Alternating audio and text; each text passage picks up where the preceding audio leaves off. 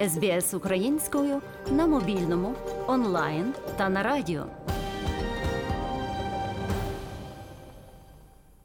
В Організації Об'єднаних Націй вважають, що посилення обстрілів з боку Росії може призвести до масових переселень осіб в Україні. В той час як Європа та Сполучені Штати збільшують фінансову допомогу Україні, Владімір Путін заперечує свою причетність до кризи.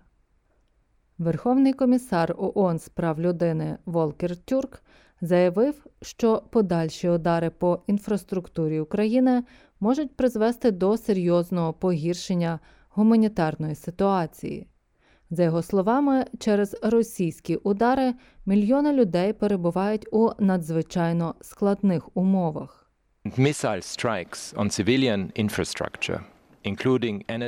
Через ракетні удари по цивільній інфраструктурі, включно з енергетичними об'єктами і гідроелектростанціями, мільйони цивільних осіб, особливо ті, які перебувають у скрутному становищі, опиняються у дуже складних умовах протягом зимових місяців. Як відомо, в Україні набагато холодніше ніж у Женеві. Понад 10 мільйонам споживачів доводиться жити з відключенням електроенергії, а мільйони не мають регулярного тепло та водопостачання. Якщо удари продовжаться, це може призвести до подальшого серйозного погіршення гуманітарної ситуації та стати причиною виникнення вимушених переселенців. Пан Турк підкреслює, що вторгнення Росії в Україну є грубим порушенням прав людини. Ця війна є грубим порушенням міжнародного права, прав людини та серйозними порушеннями міжнародного гуманітарного права. Вона має величезні наслідки по цілому світу. Економічна невизначеність ще більше загострюється, відсутність продовольчої безпеки та криза вартості життя, що ставить багатьох на поріг бідності, особливо в найбільш нестабільних умовах у південних регіонах. На саміті Європейського Союзу було вирішено виділити Україні 29 мільярдів доларів допомоги. Спочатку Польща здивувала союзників, заблокувавши пакет через включення мінімального корпоративного податку, хоча потім проголосувала за погодження фінансування.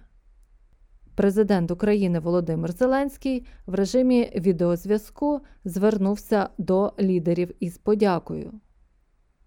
Я дякую вам за увагу і дякую за підтримку. I want to thank you for your sanctions steps over the past six months. Хочу подякувати вам за ваші санкційні кроки протягом останніх шести місяців за пакет фінансової підтримки нашій країні наступного року в розмірі 18 мільярдів євро, який зараз нарешті може бути затверджено на рівні керівництва. Це життєво важливо. На поточному саміті лідери також спробували узгодити дев'ятий пакет санкцій Росії. Президент Росії Владимир Путін заявив, що існуючі санкції не впливають на економіку Росії. Будем наращивать экспорт природного газа. Незважаючи на санкції, поставки основних товарів з Росії до країн ЄС за 9 місяців цього року зросли в півтора рази. Загальний російський експорт зріс на 42%, а позитивне сальдо торгівлі на нашу користь зросло у 2,3 рази до 138 мільярдів. Насправді, Європейський Союз продовжує споживати наші товари та послуги, стримуючи при цьому зворотні потоки. Прес-секретар Кремля Дмитро Пісков назвав рішення Польщі визнати Росію державою спонсором тероризму продовженням антиросійської істерії. Відповідну резолюцію прийняв у середу польський Сейм. Резолюція покладає пряму відповідальність на Росію за збиття рейсу MH17 малазійських авіаліній над Донбасом у 2014 році. Пан Пісков зазначив, що польська влада відмовляється визнавати реальність цього трагічного інциденту. Тим часом колишня третя ракетка світу, українка Еліна Світоліна, заявила, що боїться, що світ забуває про її співвітчизників. Вона взяла участь у зборі коштів на придбання генераторів електроенергії для українських лікарень.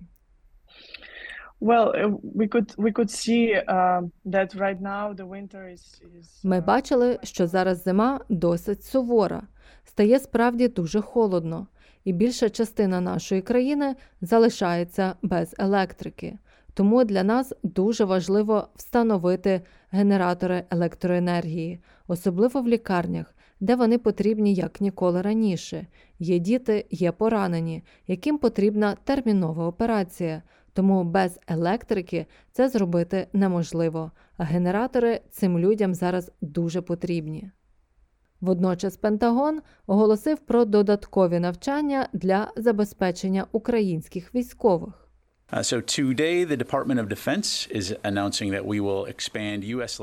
Сьогодні Міністерство оборони оголошує, що ми розширюємо навчання під керівництвом Сполучених Штатів для українських збройних сил, включивши в нього навчання спеціальних маневрів і загальновійськових операцій. Воно проводитиметься на спеціальному обладнанні, яке ми вже надаємо українцям.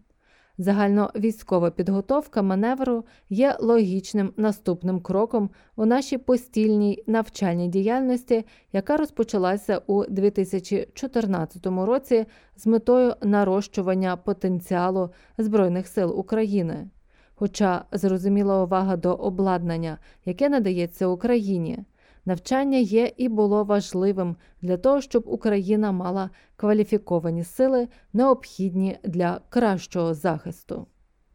За даними ООН, наразі в результаті російського вторгнення загинуло близько 7 тисяч мирних жителів. Мар'яна Вотсон для SBS Ukrainian СБС українською на мобільному, онлайн та на радіо.